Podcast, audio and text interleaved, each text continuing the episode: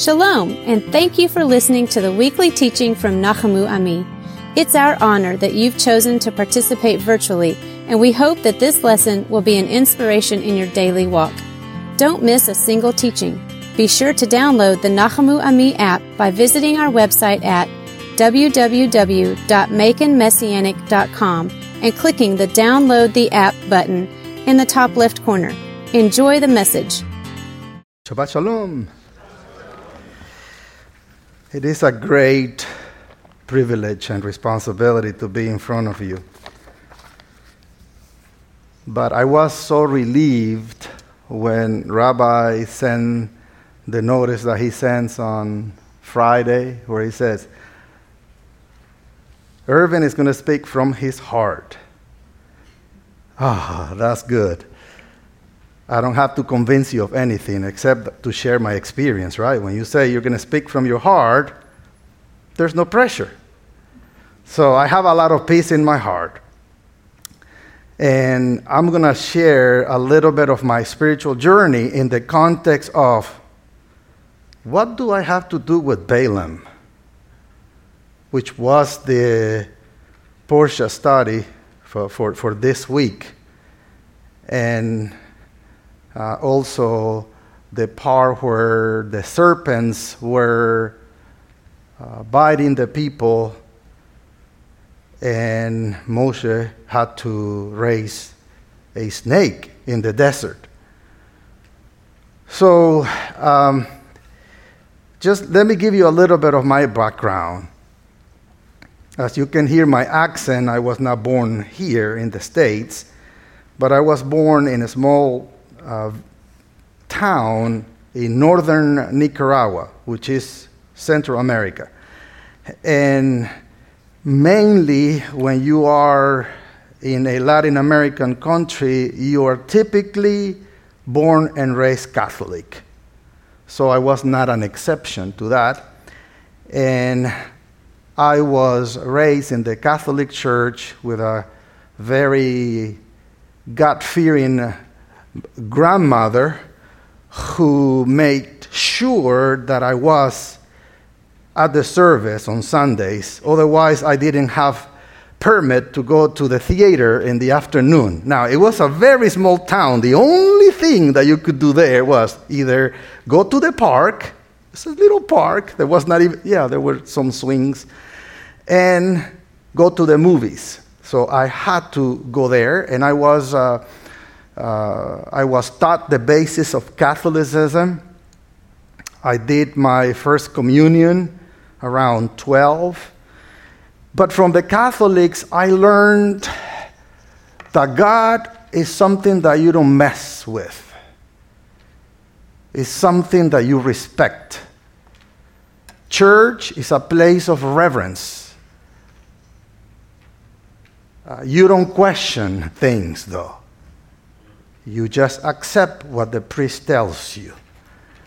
You don't even come up to the platform I always had the curiosity what was behind the altar, but I never dared to do it. And so I received my lessons and I had to confess before the priest, before the big communion. And I remember confessing uh, mainly two sins. One is killing a few lizards and the other one, I don't remember now. What was the other one? I, uh, but anyway, I had to, and then you had to uh, pray the um, Ave Maria and the Father's Prayer, our Father's Prayer.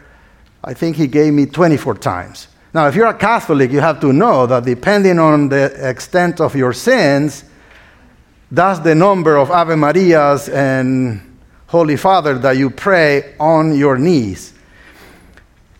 So I had a great, and my mother was a great uh, devout Catholic, and she made us pray the whole rosary. For those of you who know what it means, is purgatory on earth. because you have to be quiet. It's a long repetition of prayers, and you go bead by bead of the rosary praying, and children cannot move, cannot talk, cannot go to the bathroom while they are doing that, and it takes longer than sacrament, okay, to give you an idea. But, but I learned to, fr- from those practices, I learned to revere the name of God. And so I had this fear about His presence in my life. And I wanted to be a priest, by the way, to bury my mother, except um, puberty changed things. And it's like, uh, I don't think so. I won't be a priest anymore. Now, a curiosity or a respect for God was in my heart. And as I was telling you, the little town didn't have too much of entertainment. But there was an entertainment coming to town, and it was on a Saturday afternoon. Evangelicals were coming to town to preach in the park, in the little park. So we decided, a group of five of 14 years old, to go and make fun of the evangelicals. There's nothing else to do in town, so we went to make fun of them. And I think they were probably uh, Baptist slash probably Assembly of God because when they started praying, they started praying in a different way that kind of scared me a little bit. But when they preached, it was the first time that I was confronted with the extent of my sin and the price that Jesus, our Messiah, had to pay for my sins. But together, coupled with this beautiful love that God had for me. And when they were ready to make, of course, the famous call that evangelicals do every time they preach, I was ready to give my life to that Savior. Except that I was with my peers, and my peers were still making fun of them. So now what do I do? When they started praying, and then you were supposed to raise your hand, I was like looking around, and I didn't raise my hand because I was afraid of my peers, of the scorn. But then when we were like this, I noticed that there was another of my friends doing the same thing. And, and we kind of understood each other like, the message had touched our 14 years old heart, and we were convicted of His love and His grace and His mercy, and we were like, and then we started like, you do it first. And he was like, you do it first. And I was like, neither one did it. I did it in my heart. And since that day, I wanted to look more for, for this God that I have never searched in the Bible. And it was interesting because they made an invitation to go to the church that Saturday in the afternoon. So I went to that church that was about one mile away from the center of the little town, and they were closed. So apparently I didn't understand. But next to the Baptist church, there was a seven day Adventist hospital. And Seventh day Adventists actually worship on Sabbath. So they were there to actually say goodbye to Shabbat. They do, they welcome Shabbat and they say goodbye to Shabbat. So I went, attracted by the music, and it was like, I don't know, these people are not here. They were the ones who invited. So out of curiosity, I heard the piano and I ended up in the Seventh day Adventist church to tell you, uh, to shorten the story, I got baptized in the Seventh day Adventist church at the age of 15. the first Protestant ever in a family who have been Catholic since, I guess, the Inquisition or before that. And my father confronted me and says, Are you sure of what you are doing? Because he found out. And I say, Yes. Are you sure they didn't brainwash your head? I said, Nope. I know what I'm doing. See, that was my rebel, my rebellion against the establishment. So I became a Protestant. Now, Protestants in a Latin American country have very low status. They are kind of disinherited, disenfranchised, looked down upon. So that's why I wanted to get baptized in the middle of the night where nobody saw me. and the Seventh day Adventist pastor said, Yes, I will do it. But before I, we do that, I will read this verse. And it's the verse that he says, If you denied me, ooh, you know the rest, right? And so, okay, baptize me, okay, baptize me on Sabbath. and, and, and I got baptized at 15. And I stayed a seven day Adventist until 2011, the year 2011. I started questioning. Look at the, the, the, where, the, the way that I question the role of the Jewish people in the church. What's the role of the Jewish people in the church? Do you see the, the kind of question? The framework is the Jewish people have to be in the church. And what really threw me off at that time was Romans 11. And I'm going to read to you uh, verse 17 and 18. And it says this But if some of the branches were broken off, and you, a wild olive shoot. Now, you have to read the whole thing in order to understand the context. He's talking in the context of the Jewish people being the olive tree and the Gentiles being a wild olive shoot. I don't know if you have read that. And that threw me off completely. And I didn't know what to do with that because he says, if some of the branches were broken off, and he's talking about the Jewish people, and you, a wild olive shoot, a Gentile, were grafted in their place and have come to share in the rich root of the olive tree, do not boast against the branches. If you do boast, consider, and this is the, the, the worst part of the verse, that you do not support the root. The root supports you. I didn't know what to do with that. If you read the whole chapter 11, it's very clear what, what he's saying is that don't boast against the Jewish people. Don't think that you're better than them. Because if some of them were broken off and you were drafted in, don't even boast. Consider that you, don't, you do not support the root. Now, who's the root? You have to read the whole Romans, okay? I will not convince you. The Holy Spirit will. Just read Romans. That was problematic for me, and I couldn't solve that because I was saying, what, the Jewish people supports me? It's like, I don't get it.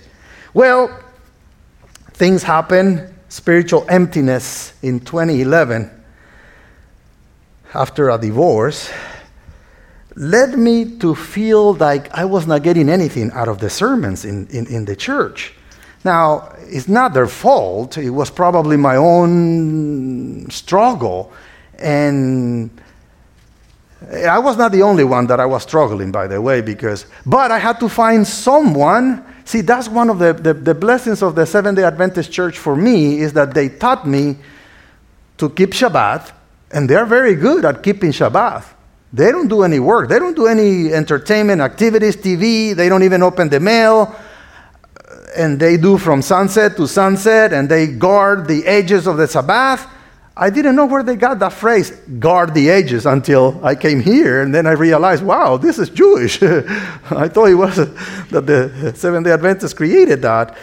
And they have a passion, for reading the Bible. So, so I really read the whole Bible, not just the New Testament, but the whole Bible. So that was a rich heritage that I cherish and that I inherited. And so I was looking and reading, and I, I was reading more, and it was like, wow, this is saying that he was a Benjaminite, and Paul is saying that, he, he that, that God is not done with the Jewish people. It's like, what?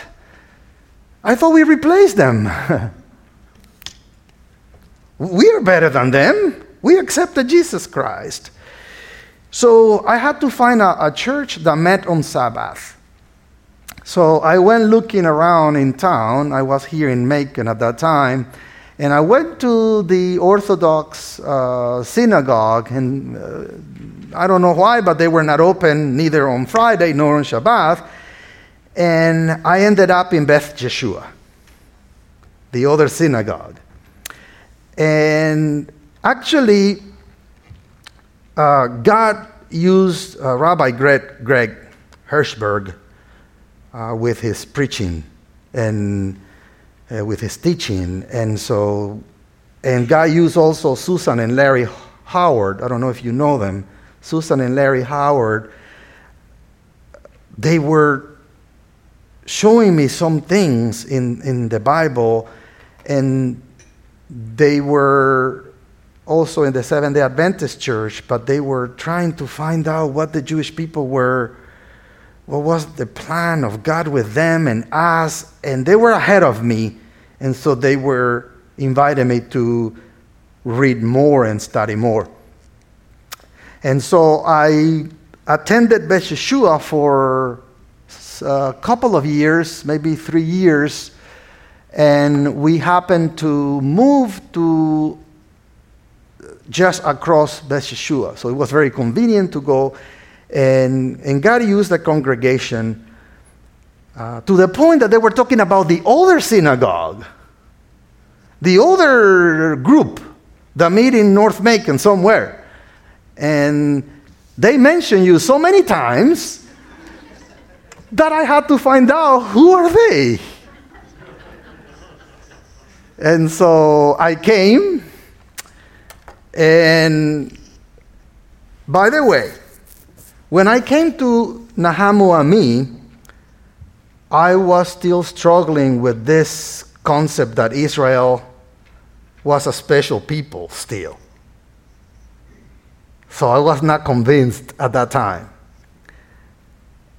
much less as a nation, Israel, that they were special and chosen by God. So I came, you know, and I, of course, have been reading some history books and the history of the nation of Israel and, and all the uh, interesting way that through several centuries, but how fast it took place after Second World War and all that, and also the first uh, years of the birth of the nation of Israel. So I had a lot of questions, but I was reading, I was studying history more than the Bible. And so I came with that mentality that they are not so special yet. And I remember sharing that with uh, Rabbi Damien. And also with another person that I liked very much, but I didn't know who he was, but I like him so much. I connected with him from the beginning.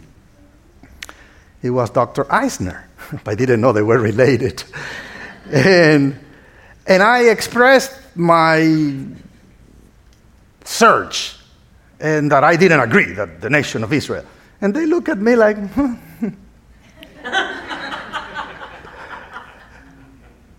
and that was wonderful. They didn't even flinch. It's like, they didn't disagree with me. They didn't argue with me. They just smiled. and I was thinking like Balaam. Think about it. I was thinking like Balaam because remember in the story when God came to Balaam and the delegation had come from Balak to go down and curse the people of Israel, he said, uh, God spoke to him. And by the way, I've been reading, I, I, I was um, uh, trying to figure out who, who was this Balaam, because I, I thought that he was a real good prophet of God. Ended up being, you know, if you read a little bit of, uh, from the Jewish literature, that he was not such a nice fellow. He was a little flake. And, and as a matter of fact, you know, I, I, I read some things that I was like a, more shocked uh, from the Midrash and uh, um, uh, some of the other, uh, what is it, some of the other names. Since he told me you speak from the heart, I don't have to prove anything, right? so, from 11th century Jewish scholar, Rashi. Rashi. Rashi some of the things that he says about who Balaam was. And so it's like, ah, oh, that's a different perspective. And that this guy was actually doing some interesting things, even with the donkey. Some sexual things with the donkey that apparently he had some power derived from the donkey. That's, that's, that's one of the, the, the things that I read. And I just happened to read something about the something that is extra biblical. That is amazing. In 1967, a Dutch expedition under H. Franken discovered fragments of inscriptions written on a plaster at a Transjordanian, meaning across the Jordan River, site named Tel Deir Alla located about five miles east of the Jordan, not far from the northern bank of Jabbok or Zarqa River that flows into the Jordan. In the Hebrew Bible, this area is known as, as Emek Sukkot, the valley of Sukkot. It's in Psalms, it's in Genesis, in Jude, Judges, Kings. Okay.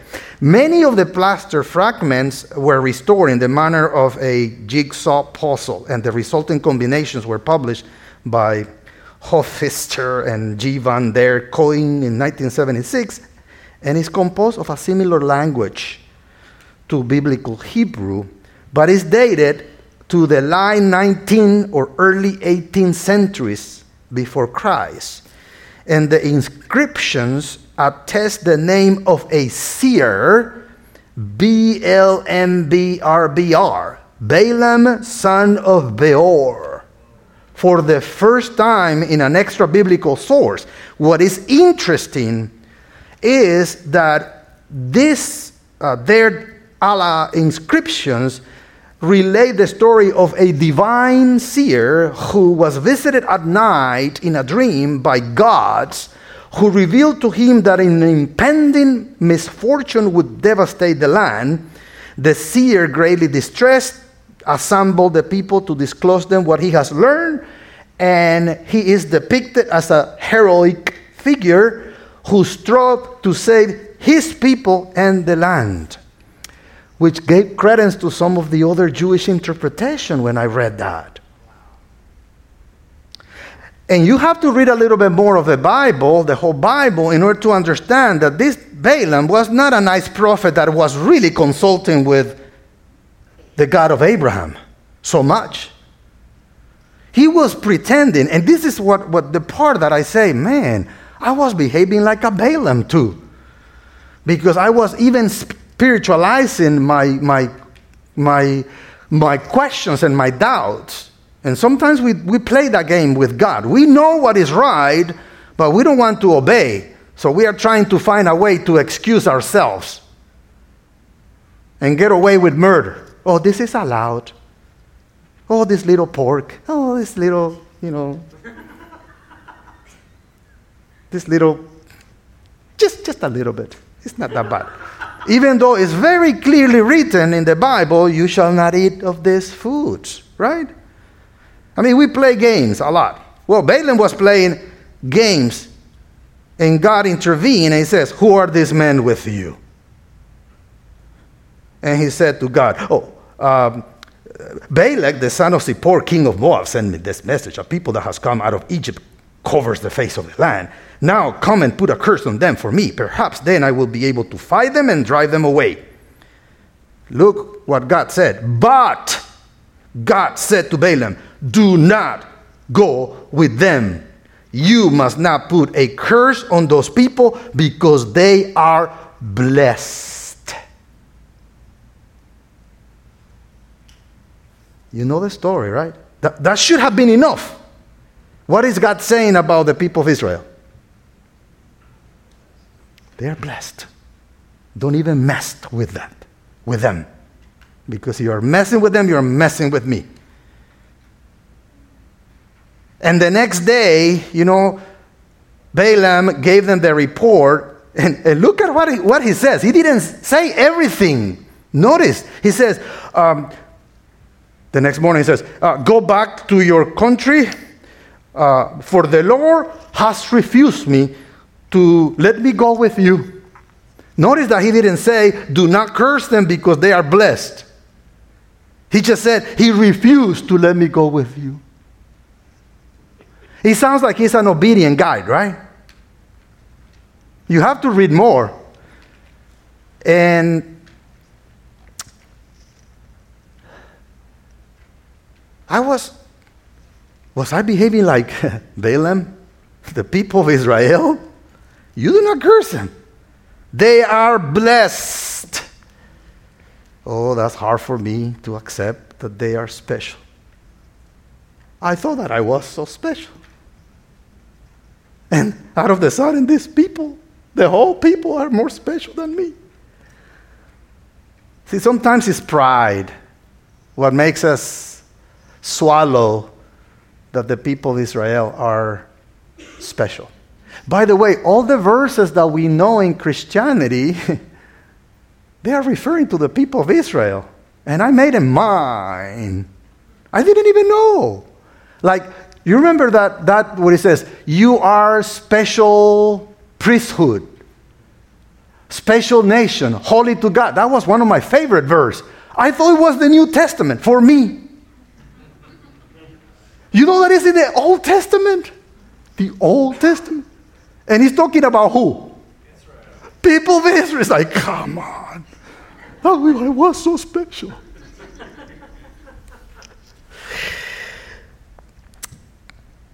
the freedom to think and disagree here in this synagogue and among the Jewish people is such a blessing. I have been blessed by you guys. It's just, okay, that's what you think. All right. You're a seven day Adventist. Okay, you're fine. Welcome. You disagree? Oh, that's fine. Let me show you this other part. But, and, and, and you don't use a hammer to make us accept what you believe. That's a gift. Keep practicing it. That's fresh air. The problem is that everyone thinks that they have the truth. And when you think that you have the truth, and you become so dogmatic, and you become so sometimes arrogant that you don't think that you can learn from somebody else because you know it all. Now, can you imagine? Can you imagine that you, as a human being, have the exclusive authority of knowing the all knowing, infinite God of the universe? If you find that person, run away from them. and I haven't said that only, okay? The rabbi have said that's why I'm saying it, okay, with authority here. From him. Run away from it. And I was still not convinced. You know what convinced me? A documentary. Nobody showed it to me. Nobody told me to watch it. Nobody even sat down to discuss. Let me show you how, why the people of Israel is, is special. I watched a documentary in 2015. It was published in 2015, so that was a blessing that I think at that time is when I watched it. It's called Above and beyond. Do you, do you recognize it? Above and beyond is the story of the Air Force of Israel and how it started it. And I thought, man, this is miraculous. This is out of the ordinary. This is, remember that I knew all the history, right? Of the beginning of the nation, at least in terms of the modern Israel, the state of Israel. So it fit very well, and I was like, and seeing all these countries that were against Israel, it was like, God has his way, right? He has his way. And I was like, maybe they are blessed. maybe they are special because this is special. This is special. You have to, you have to watch it. It's fun to watch it on a, I watch it on a Saturday afternoon. So I think that you won't be sinning if you watch it, okay? It's called, it is, it is, it is in um, Netflix. Yeah, Above and Beyond. It's so interesting. And finally, not like Balaam, I was able to settle down the matter and say, these people are blessed by God. They are special. And I am privileged to actually have been called out of the Gentiles to join them. So thank you, all of you who have been before me, who have been faithful to the Torah who had been faithful to keeping all the beautiful legacy that you have kept for us. Our Messiah wouldn't have been born hadn't been for the people of Israel. We wouldn't be reading the Bible hadn't been for the sacrifice and the blood of all the people from Israel either. So we wouldn't have any hope if they had been destroyed. At least thank Him for that. But you know the story of Balaam. See, here we don't have a watch. What time is it? Huh? It's a hairbreadth of Oh, I don't know that.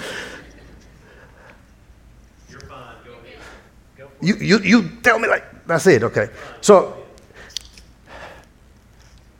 Balaam didn't actually accepted the fact that he says, do not go, go down with them. These people are not, do not even curse them, they are blessed. A second delegation, more important and distinguished and more numerous than the first one came, right? And what did Balaam said? Guy, guys, go back. I already told you, right? Is that what he said? No. He says, uh, he, he looked like he was religious, right? Very, well, he was religious, but he was not really connected with Hashem because says, even if Balak gave me all the silver and gold in his palace, I couldn't do anything great or small to go beyond the command of the Lord my God. now, now, listen to me. Now, look at his heart. Don't, don't be fooled by him. I was fooled by him, not anymore. Now, spend the night here so that I can find out what else the Lord will tell me. What else will God tell you? He already said it. You see how, how, we, how we play with God? It is written, You shall not commit adultery. Right? And then I have this friend who's telling me, I think God is preparing me another wife. Because mine, and he started a whole elaborate argument about how God was preparing him, this other woman that he had met, being married. That's Balaam. Oh, spend the night, let's see what God says. Just open the Bible, you shall not commit adultery. In the Old and the New Testament makes it even more difficult. Don't even think. When you look at someone, don't even think about wishing her because if you do that, you committed adultery in your heart. So, how can you be even contemplating that God is preparing you another one? That's Balaam thinking. When, when it has been revealed already, what are you going to say? Oh, let me pray about it. pray about it? It's already revealed clearly. It's like when you're struggling with Saturday and Sunday. You will not find Sunday. I'm sorry to say, but you will not find Sunday in the New Testament either. And you look at Jesus says, as he was his custom, he went to worship on Sunday. Well, no no, no. but that was before his death. After, and all this nice logic, but there's no evidence. And so it's like, okay, well, let me pray more. God is so patient. God is so kind and merciful. So he was doing the same with Balaam. So, but God, he went, right? You know the story. He went. Oh, he allowed me. Maybe he's preparing another wife for me, right? or another husband.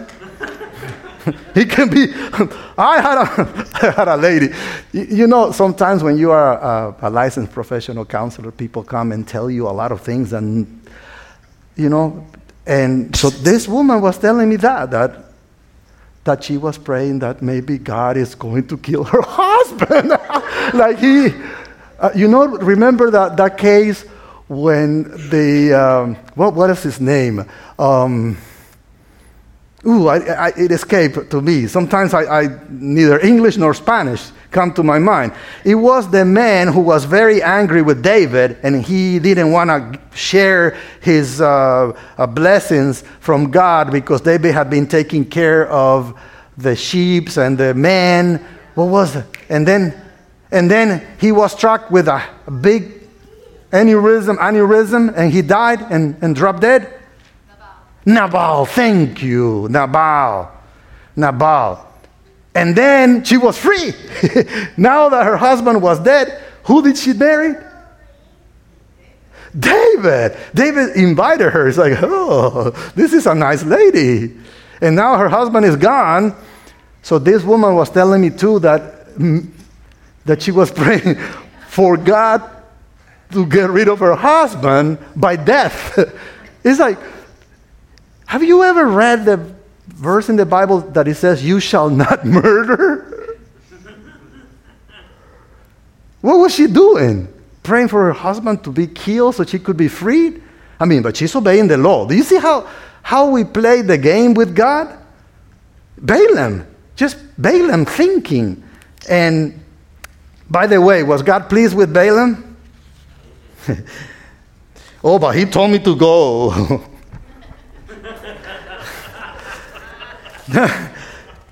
it says, by the way, look what it says. It says in verse 22 in Numbers, but God was very angry when he went, and the angel of the Lord stood in the road to oppose him. The angel of the Lord used the path where he couldn't even go anymore. And then remember, I mean, he tried once, he tried two times, and then eventually the mule couldn't go, go to the left or to the right because there was a like a wall and then his feet got pressed and he was so angry with the mule. He was so angry can you imagine that? He started even talking to the mule answering to the mule and he didn't question that he was doing something wrong,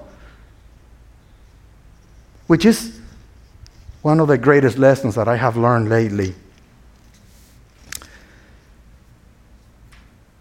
He says, the, the, the, mule said, What have I done to you to make you bid me this three times? And he, he answered, You have made me a fool. If only I had a sword in my hand, I would kill you right now.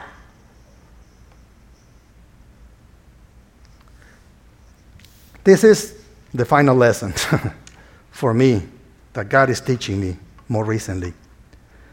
Is this don't say anything or do anything when you have tension in your heart.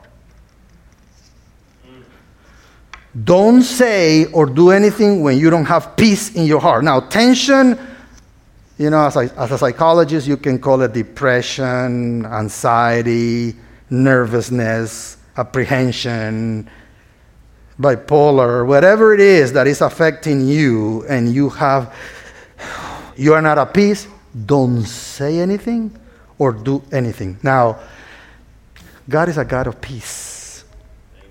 Isn't that interesting that the blessing at the end and the blessing that you gave the kids include that as a central blessing from Hashem? And He give you His peace. Now, this guy was making a decision. Was he at peace? What do you think? When you are angry, you think you have peace? When you are even talking to a mule, you know how illogical and reasonable we become, and we don't even notice, right? We don't even notice that he was talking to a mule. He didn't even realize the miracle.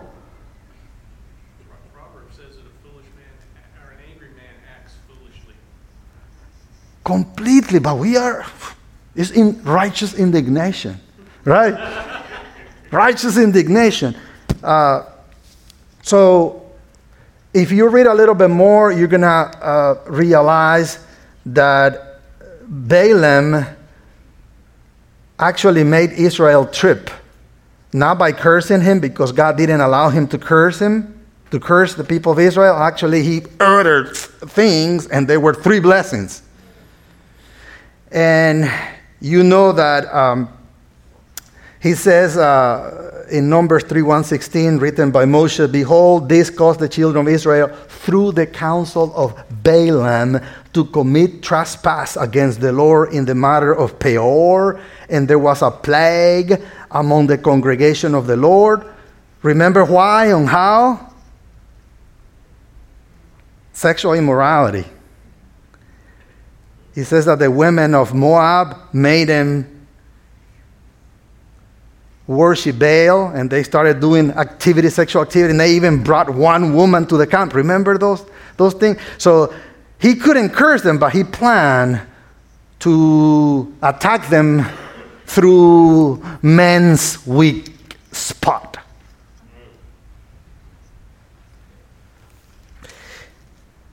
And he says, while Israel remained at Shittim, the people began to play the harlot with the daughters of Moab. That's in Numbers 25:1. And he says in Numbers 25:2 3, the daughters of Moab invited the people to sacrifices of their gods, and the people ate and bowed down to their gods. So Israel joined themselves to Baal of Peor. Now I want to ask you a question like Dr. David always asks me questions. How many people died as a result of that behavior? Very good, Lance. 24,000. 24,000 people. Yeah, there are so many good people here who study the Torah. And you know that there's a verse that you find hidden in Numbers 31:8, one little verse that it says, The people of Israel fought against Midian as Adonai had ordered Moshe and killed every male, they also killed Balaam, the son of Beor, with the sword.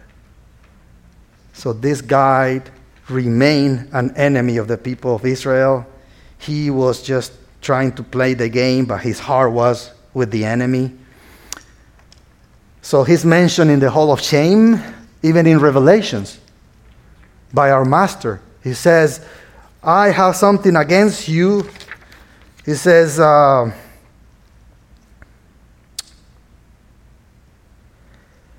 because you have there some who hold the teaching of Balaam, who kept teaching Balak to put a stumbling block before the sons of Israel to eat things sacrificed to idols and to commit acts of immorality. Revelations 2 14 and 15.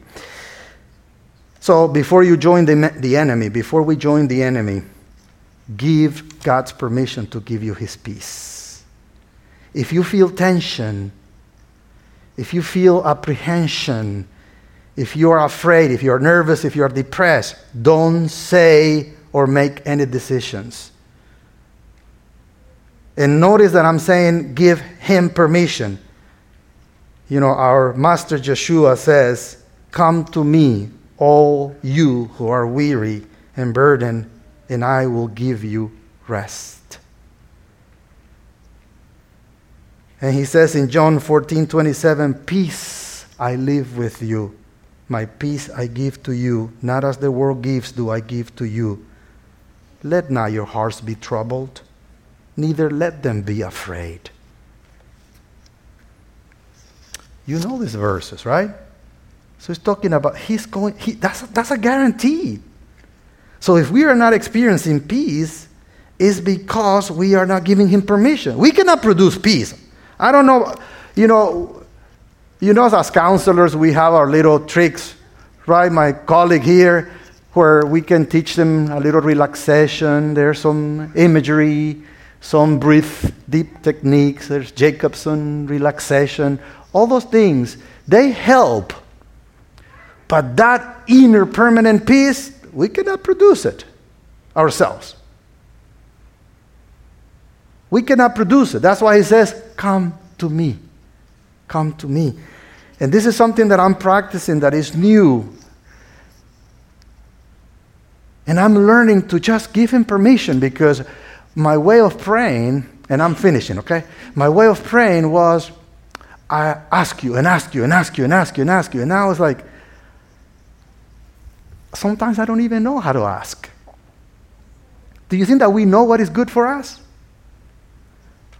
At one point, I remember asking some prayers that I said, Thank God that He didn't answer them. They were so. So, and He says, uh, Abide in me, and I in you, as the branch cannot bear fruit of itself unless it abides in the vine, so neither can you unless you abide in me. And he who abides in me and I in him, he bears much fruit, for apart from me you can do Nothing. So he's the one who does it. Actually, there's a verse that, that is even more clear in Philippians 2.13. That, that, that is a huge bomb for me. Where I don't have to have that pressure that I have to produce things, that I have to work, that I have to make an effort. Because he's doing it for you and for me.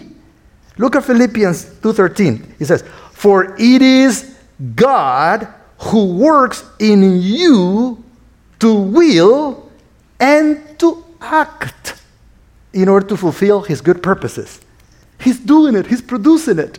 So I just give him permission. Every time that I have tension, every time that I have anxiety, every time that I feel like depressed, every time that I feel discouragement, I give him permission. I say, I give you permission, Father, to give me your son's Jesus peace in my heart we say here Yeshua, which is the Jewish term for Jesus. And he gives it to you. Sometimes we have so much adrenaline that the body has to get rid of that adrenaline so you don't get it right away, but you just keep hanging and keep pressing, and God gives you that peace. And the whole point is that we don't make decisions or we say things and by the way, this is, a, this is an experience. This is not a theory. It's an experience. Because just last week I said something very hurtful to my wife. Immediately he convinced me, You blew it again. and he said, Oh, Father, I give you permission to restore your peace again in me. Okay, yes, I give you peace. Okay. Now you have to apologize, which is the not so good part. Admit that you are wrong. I don't like that. But God is teaching us, right? He's teaching us, He wants to form His character in us. Ooh, what a task. So we are all in the process. So here I am. That's where I am right now in my journey. But thank you. And thank you to. Uh, Rabbi Damien for being not only uh, a great rabbi and teacher, he really studies, he really presents things that you learn every time that you're here, but also thanks to Dr. David for his teaching at Torah and Lance and all the people who meet there, who, who study and who search and for the rest of you who are also in the journey of learning more and for being so patient with me. I came to Shacharit, for example, this week, and there were only three of us, and uh, and and I have um, them just kind of carrying me because I'm slow. I don't know how to, you know, read the prayers very well, much less in Hebrew, and so uh, Wesley was very patient with me and going uh, and flipping his pages, and so I was copying his pages.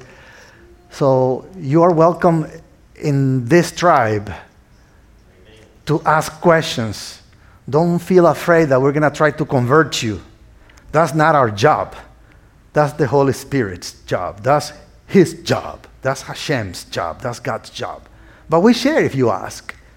And, and people are so studious here. They are really good at reading beyond the Bible as well, and history, and, and some of the uh, sages and luminaries from a Jewish perspective to understand. And it has been such an enriching experience to me to feel that I don't have to now argue and try to uh, twist things around. It's just a continuity from the Old Testament to the New Testament. It's a whole revelation for us.